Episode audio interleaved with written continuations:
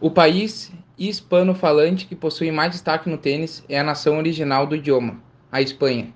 A Espanha é a sexta colocada no ranking histórico de medalhas olímpicas, possuindo um total de 12, sendo 3 de bronze, 7 de prata e 2 de ouro. Além disso, Rafael Nadal, um dos maiores tenistas da história, é espanhol. Ele foi a Tóquio para a disputa da atual Olimpíada e junto com o sérvio Novak Djokovic é o, e o russo Danil Medvedev formam o trio de tenistas mais populares presentes nos Jogos Olímpicos.